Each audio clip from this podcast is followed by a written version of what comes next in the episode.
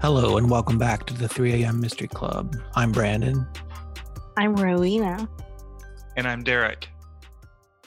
So, before we get started tonight, we're going to take care of some, as they say, housekeeping issues. Um, first, I want to say that we, for the summer, just the summer only, we are going to start recording just one day a week. We will be airing one episode on Mondays. And um, that's to free up some time in the summer. Everybody's a little more busy in the summer. At least we find ourselves busier and it'll give us more time to do more in-depth things. And also we plan to use the extra time to work on special content for our supporters. If you if you check out our show notes or our social media you'll find that we have shared a link for um, anchor which is who hosts our podcast where you can uh, if you're so inclined but no obligation you can contribute anything you want to us to help us to help sustain the podcast and we will be working on exclusive content for our supporters. And again, no obligation. We your only obligation is to to have to, to enjoy what we say, what we tell you. So speaking of that, it's my turn tonight. I got a really strange one for you guys, and I'm jumping out of the uh, comforts of the United States and heading to the UK tonight. So again, brace yourselves because this is a this is a weird one.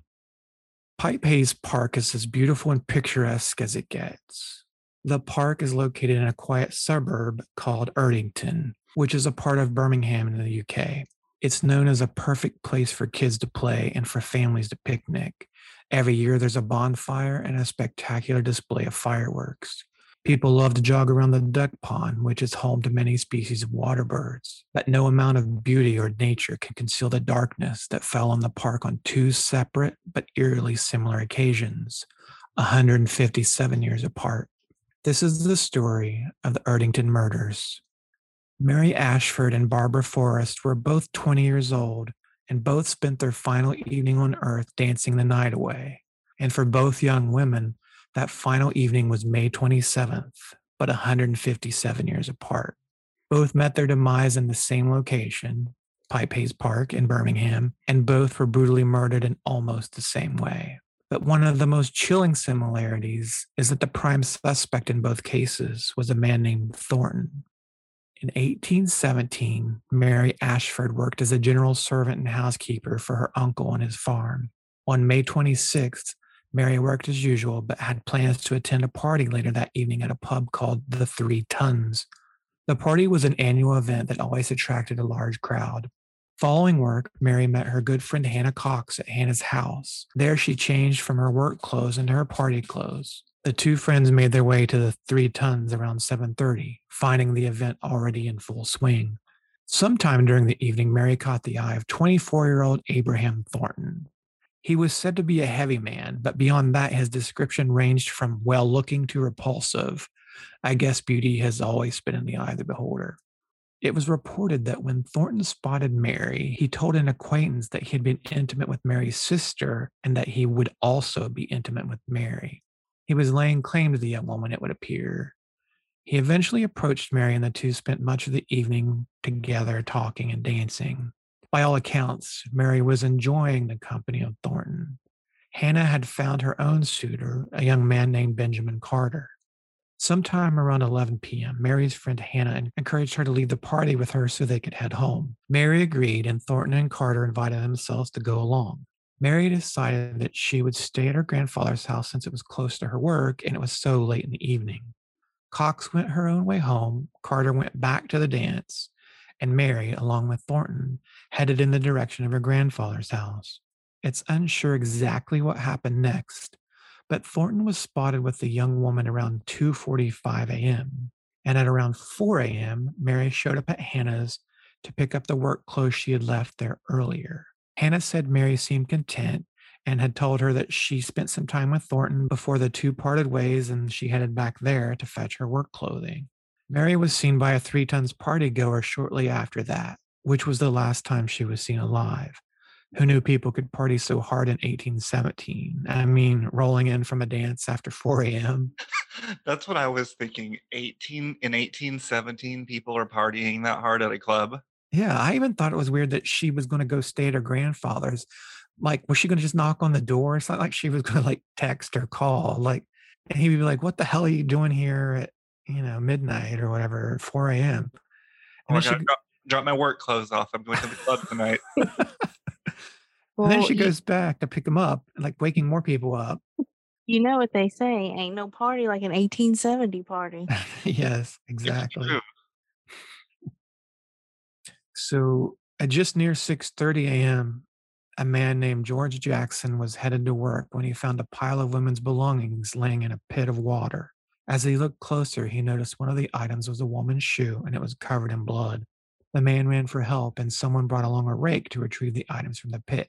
But they found more than they expected as Mary's dead body came to the surface. Mary had visible bruising on her arms and it appeared that she had been raped before her death, which was believed to be from drowning. Footsteps were found nearby that appeared to show a man and a woman walked to the area together, but the man returned alone. Investigators were called to the scene, and it didn't take long for Abraham Thornton's name to come up. Police were certain they had to look no further than Thornton to find Mary Ashford's killer. Police arrested a confused Thornton who told them, quote, I cannot believe she is murdered. Why? I was with her until four o'clock this morning, end quote. During this interrogation, Abraham told detectives he had sex with Mary, and afterward they talked and gazed up at the sky until around 3 a.m. before he walked her back to Hannah's house. So I guess they, you know, as you do in 1817, you go out dancing and then hook up in a field under the stars. This this feels very scandalous. I know for like 1817, doesn't it? like I'm clutching my pearls right now. yeah, like I need a fainting chair. I'm like, yeah, where's my fan?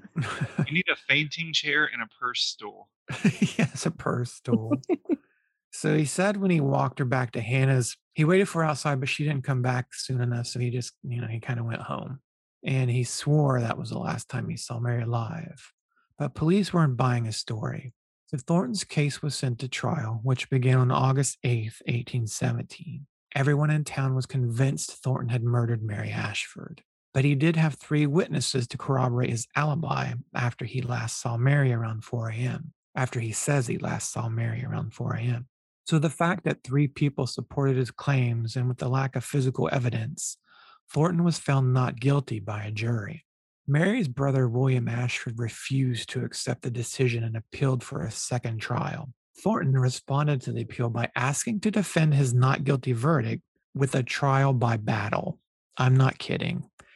He asked for and was granted Wait, what was it? wait, what wait, was wait, it? wait, wait. like a joust, a Like- duel, yeah, we're talking Game of Thrones, you know, this medieval. like it was essentially a fight to the death to prove his innocence. like with swords or pistols. Like I need, I'm getting a visual here. I'm not sure it could even be bare hands. I'm they, oh my gosh. since since her brother William Ashford did not respond to the invitation, that it didn't happen, unfortunately. So Thornton's not guilty verdict was upheld. But I really do wish they had gone for it. I would love to know how that trial by battle would have turned out. And can you imagine the newspapers back then? Because newspapers back then would have totally went with this Oh, yeah. hardcore. Oh yeah, trial by battle in huge letters above the fold.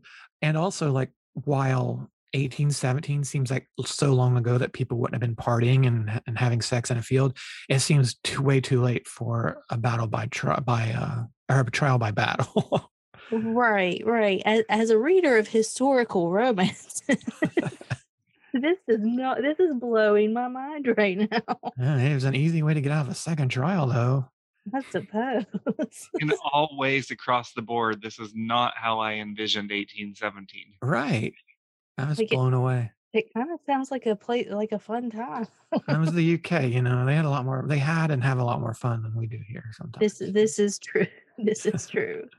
So, needless to say, Mary Ashford's case was never solved. And 157 years later, the community of Erdington was reminded of that when history repeated itself in the most chilling way. So now we are in 1974. Barbara Forrest was working as a nurse in a children's home in Birmingham. It was rare for the deeply religious 20 year old, but on the night of May 27th, she decided to take her boyfriend up on his offer to take her out dancing. Barbara and her boyfriend Simon Belcher spent the evening dancing at a number of pubs before they decided to call it a night at around 1 a.m. That's when Belcher says he walked Barbara to catch her bus home. He says that was the last time he saw her. Barbara never made it home and was reported missing. A few days later, her body was found in a ditch near the edge of Pipe Hayes Park. Barbara had been raped and strangled before being dumped in a ditch, much like Mary. The body was discovered just 500 miles from her home and about 300 yards from where Mary's body was found 157 years before. So a massive manhunt was soon underway. Simon Belcher was ruled out as a suspect right away, so authorities focused on other men Barbara was acquainted with. One man stuck out to them. Michael Ian Thornton worked with Barbara and lived nearby her and the park. And when police went to interview him, they reported that he appeared to have bloodstains on his pants.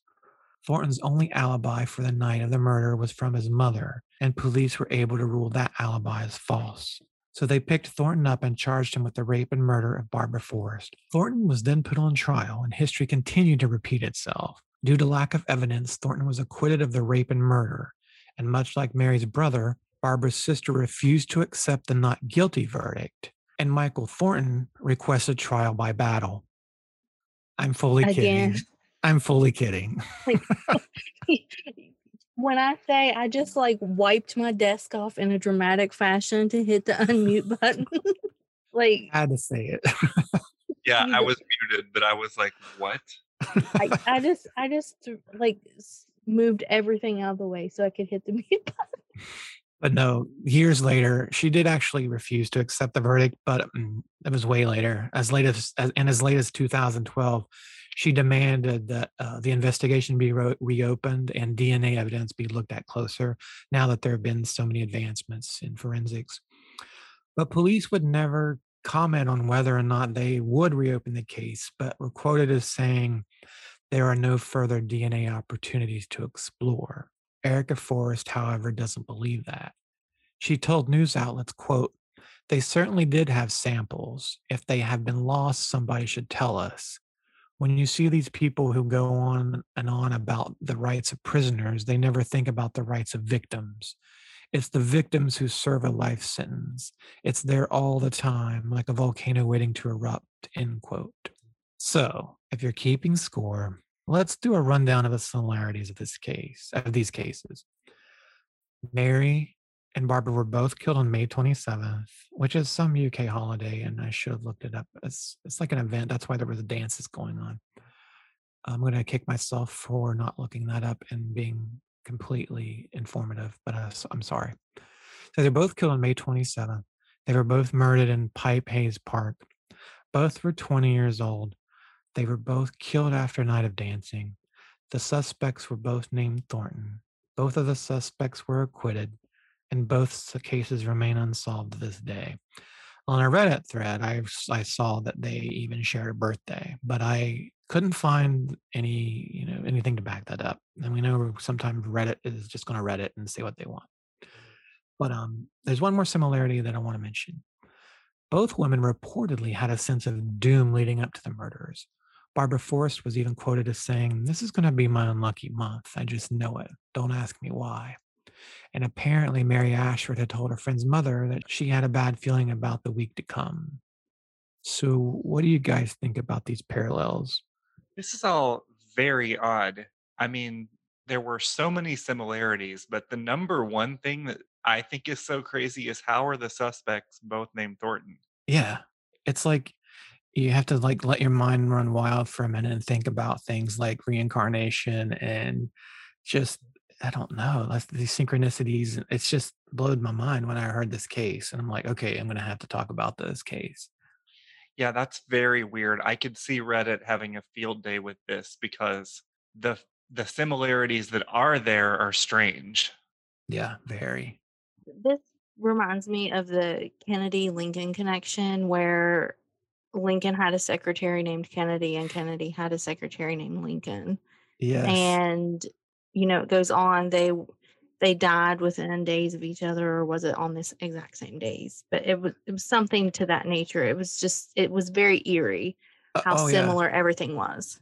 Trust me, I, I yeah, I felt the same way. In fact, I wrote notes about it. Um, Yeah, yeah. I have the the names Lincoln and Kennedy each have seven letters.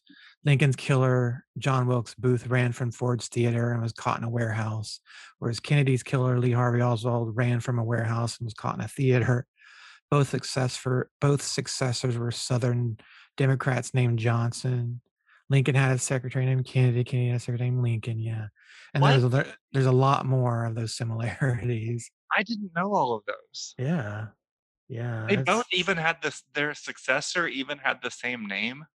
Yeah. Um, yeah. Lyndon Johnson succeeded Kennedy and Andrew Johnson succeeded Lincoln. Um, I don't know for sure. Wow. I'm going to cut that out of not. That, that does make you wonder if there's something.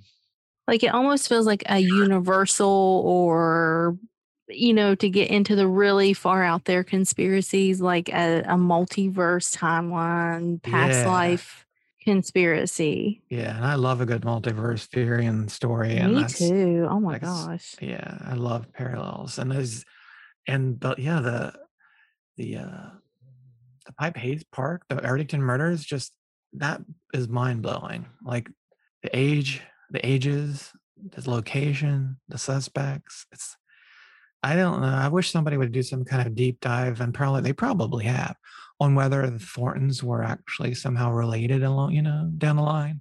I Like- wonder if it was maybe like a, a familial copycat killer, like like someone's great great grandpa did it, and it was like family lore, and then he got obsessed with it, and then he decided to do the. I don't know. I'm It just reaching be. here, but I mean, you know, that would actually be an explanation. Like, you know, there are serial killers in the U.S. that have actually thought of, thought about covering like the alphabet killers, like they would Yeah. kill like somebody with the name A, first name A, last name A, first name B, last name B, like yeah, these little subtle things like to for par- like to parallel their own little thing. But yeah, I mean, what if somebody was trying to copycat this and nobody realized it? But I and everywhere, every source that I had, nobody mentioned that as a possibility. It was just completely to them, completely random. Almost like the Mary Ashford murder was kind of a forgotten thing until Barbara Forrest was murdered. And everyone was like, wow, wait a minute. There are these very similar and scary cases. yeah. If I was a cop, they would probably hate me because I'd be like, it it's a copy. like I would I would hound that theory. Yeah, And then I- and- and then I would go on this deep, you know, mega blockbuster movie scenario time. You know, what do they call it? Um, montage yes. where I ruin my career and then I regain it back by finding the one tiny connection that, solves the case. Yeah, this is a crazy one. Um, hold on, there was somewhere where I said somebody moved to the U.S. and I must have missed it. Oh, that reminds me of the Jack the Ripper killer theories. Is that it was a U.S. doctor, and that the killing stopped when he moved back to the U.S. Which different era, you know, different times, but still, that That that seems to be a good a common theme among. I think uh, it was actually Abraham who moved to the U.S., which was weird because it's 1870. Oh no, we got busy talking about the um the trial by battle. And I left out that despite the not guilty verdict being upheld, the public never accepted it. So Thorne eventually left the country for the United States. He was exiled. Yeah, so I mean, I think this is you know the the I think both of these cases kind of resulted in, in the way a lot of my cases do. There are obvious suspects who we believe are the killers, but they just could never be actually found guilty. I do believe that you know both of the Thorntons killed these women. I mean, I, I think that's just clear. Even because even the first guy, Mary Ashford's killer, like he nobody ever believed he was not guilty. He even like he even left the UK for the United States. So I think um I think this is just a couple early cases of you know If only they had DNA testing back then. yeah that's why her you know Barbara's sister was like let's do some DNA testing now. But I feel like there was probably some police work that didn't get done from 1974 to today. So Yeah. There I you want to go. know what was on the 1817 club playlist. Get that harp action in. yes, Wouldn't you love to see them dancing then? I'm You didn't- imagining it. You you gotta stay two feet two feet apart. You, you cannot be touching or you're or you're a whore. You save that for the walk home. That's right. Then you can touch in the field. I'm imagining them dancing like in their 1817 clothes, but with like modern music right now in my head, and it's funny. Like a Knight's Tale. yes. Remember that movie? Yep. God bless Heath Ledger. Uh, it's because it's so much easier to, to laugh at crimes that are older than 40 years old. I know because because you know it's okay to laugh at them. Wasn't that Like- Romeo and Juliet movie like that? Yeah. Yes, it was. Which I'm still mad that she chose Leonardo DiCaprio over Paul Rudd. I will never forgive her for that. Oh, Paul Rudd would have been so much better in that. Oh, he's such a dad.